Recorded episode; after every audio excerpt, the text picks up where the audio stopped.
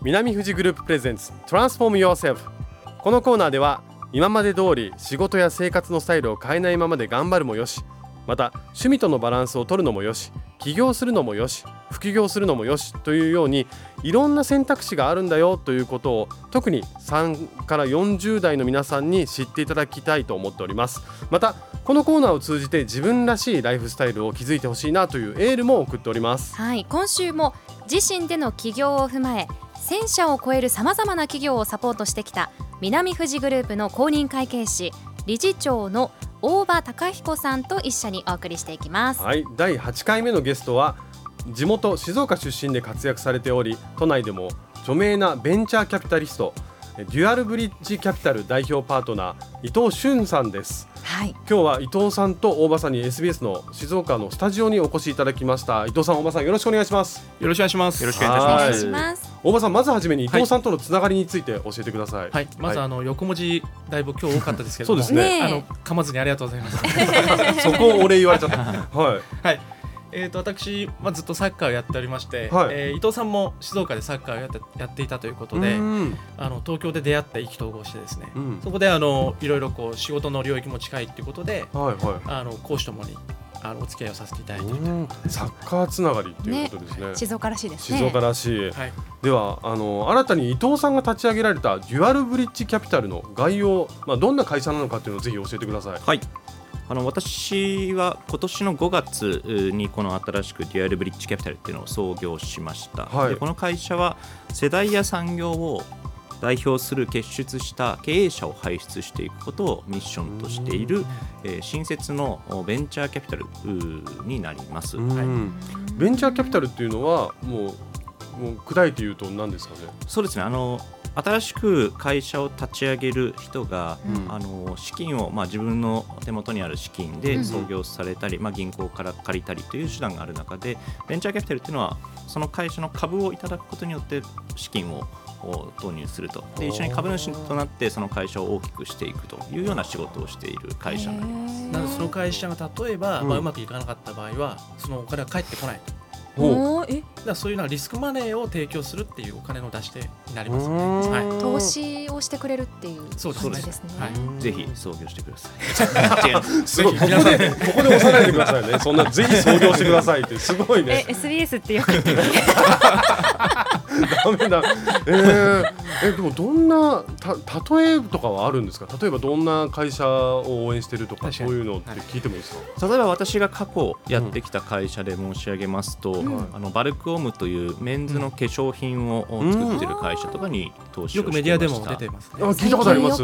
著名な方を CM で使って静岡ではい。もいろんなあのパルコさんとかいろんなところであうんうんうん。の販売をしているえー化粧品会社で2018年とかにまだ本当に出来たてほやほやの時にその会社に投資をして大きくしてきたというようなじゃあもうあの会社はワルコームさんは伊藤さんが応援してもう大きくなっていったって言っても過言ではないということですか？お父さんが大きくしたんです。あはあすごいですね。でも伊藤さんがあのこれまでの安定した立場を捨てて新しいファンドを立ち上げたっていう風な風に聞いたんですけど、うんそれはこう今までこう安定したところっていうのはどこにいて、はい。どう立ち上げていったんですか？私は今年の4月末までうん。日清キャピタルという日本生命の傘下にあるうベンチャーキャピタルで、えー投資部長を務めて約120億ほどさまざまな会社に投資をしていたんですけれども、今聞きました？金額。120億です、ね。さらっと言いますけど、ね。言いましたけどね。大きいですね。すごい金額が出ますけど、はい、それで、ただあの、まあ、なぜ創業したかっていうところにたどり着くんですけれども、まあ、すごく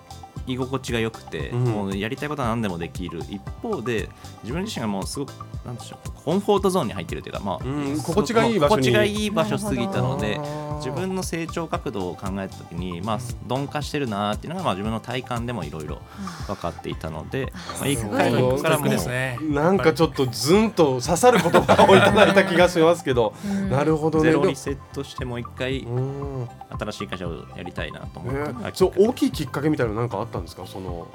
大きいきっかけはですね、わうん。我々の職業ってこういろんな会社さんにお会いさせていただいて、はいはい。その会社のを投資するかしないかっていうのを、あの判断していくんですけれども、まあ、自分も年齢がこう上がってくるとお会いする経営者って方々もどんどんどんどんこうあの年齢が高まっていくんですけど、年齢が。そうですね。一方でやはりまあ大きな会社を作ろうとした時に、まあ、20代でも素晴らしい経営者の方々ってたくさんいて、ここの方々とお会いする機会がまあどんどんどんどんなくなってきてたんですよ。ってことはまあ僕自身が多分新しくこう会う方々のを自分自身が変えていかないとダメだなと思ったのでなるほど。もう一回ゼロリセットして。うん。確かにその大きい傘下にいた時は本当にこう、まあ、年配の方というかこう高齢の方と一緒にやってたのが、うん。自分はもっと若い人たちも盛り上げたいからっていうのでそうですねはい。あそこに気がついたっていうのがすごいですよね。ね。自分に厳しいというか。うん。ちょっとストイックに自分にね。えーで伊藤さんからじゃああの同世代である30代40代の方々に何か伝えたいメッセージってあります？そうですね。あの私は最近思ってるのが、まあ、自分の生きてる人生って、まあ、ある程度限られてる中で、うんどれだけまあ思い出を作っていくかっていう人生の思い出作りみたいなのを結構意識してるんえですけど。早くないですか？早いですよ。まだ35歳なのに。ねこの境地に。ぜひ。るんですけど。すごいね。でもそこに境地にたどり着いてる。やっぱり会社を変えるとやはり会う方々、うんうん。今まで会わなかった方々っていうのも数多く会える機会っていうのが生まれて今までとはまた違ったあの人といろんな、まあ、今年も含めてさまざまなあの出来事を作れているので、まあ、これ自体はすごくポジティブに捉えているんですけど、こういうのをどんどん自分で作っていくっていうのは大事だなと思っていて、うん。まあ、それを30代でやるってことは、あまあ、自ら自分の人生で作れるんだよっていうのを意識したいくことって大事かなって最近思います。本当に大事なことだと思いますよ、はい。そう自分の人生は自分で勝ち取りしないといけないですもんね、かっこいいですかね。っこいいね。いい言葉もらった。らちょっとメモメモっときますよ。人生の思い出作り。思い出作り。人生は思い出ぜひ来週ぐらいにあの創業したくなったらご連絡なんかそう今のですごいなんかさっきの言葉がちょっともう 清介さんすごいメモってます。思い出作りっていうか人生の思い出作り。はい。じゃあ大場さんあの最後に、はい。い、つも毎回ゲストの方に聞いてる質問いきましょうか。はい、えー毎回この言葉をゲストに質問に投げかけさせていただいてます、うん。えー伊藤さんにとっての自分らしいライフスタイルとは？はい。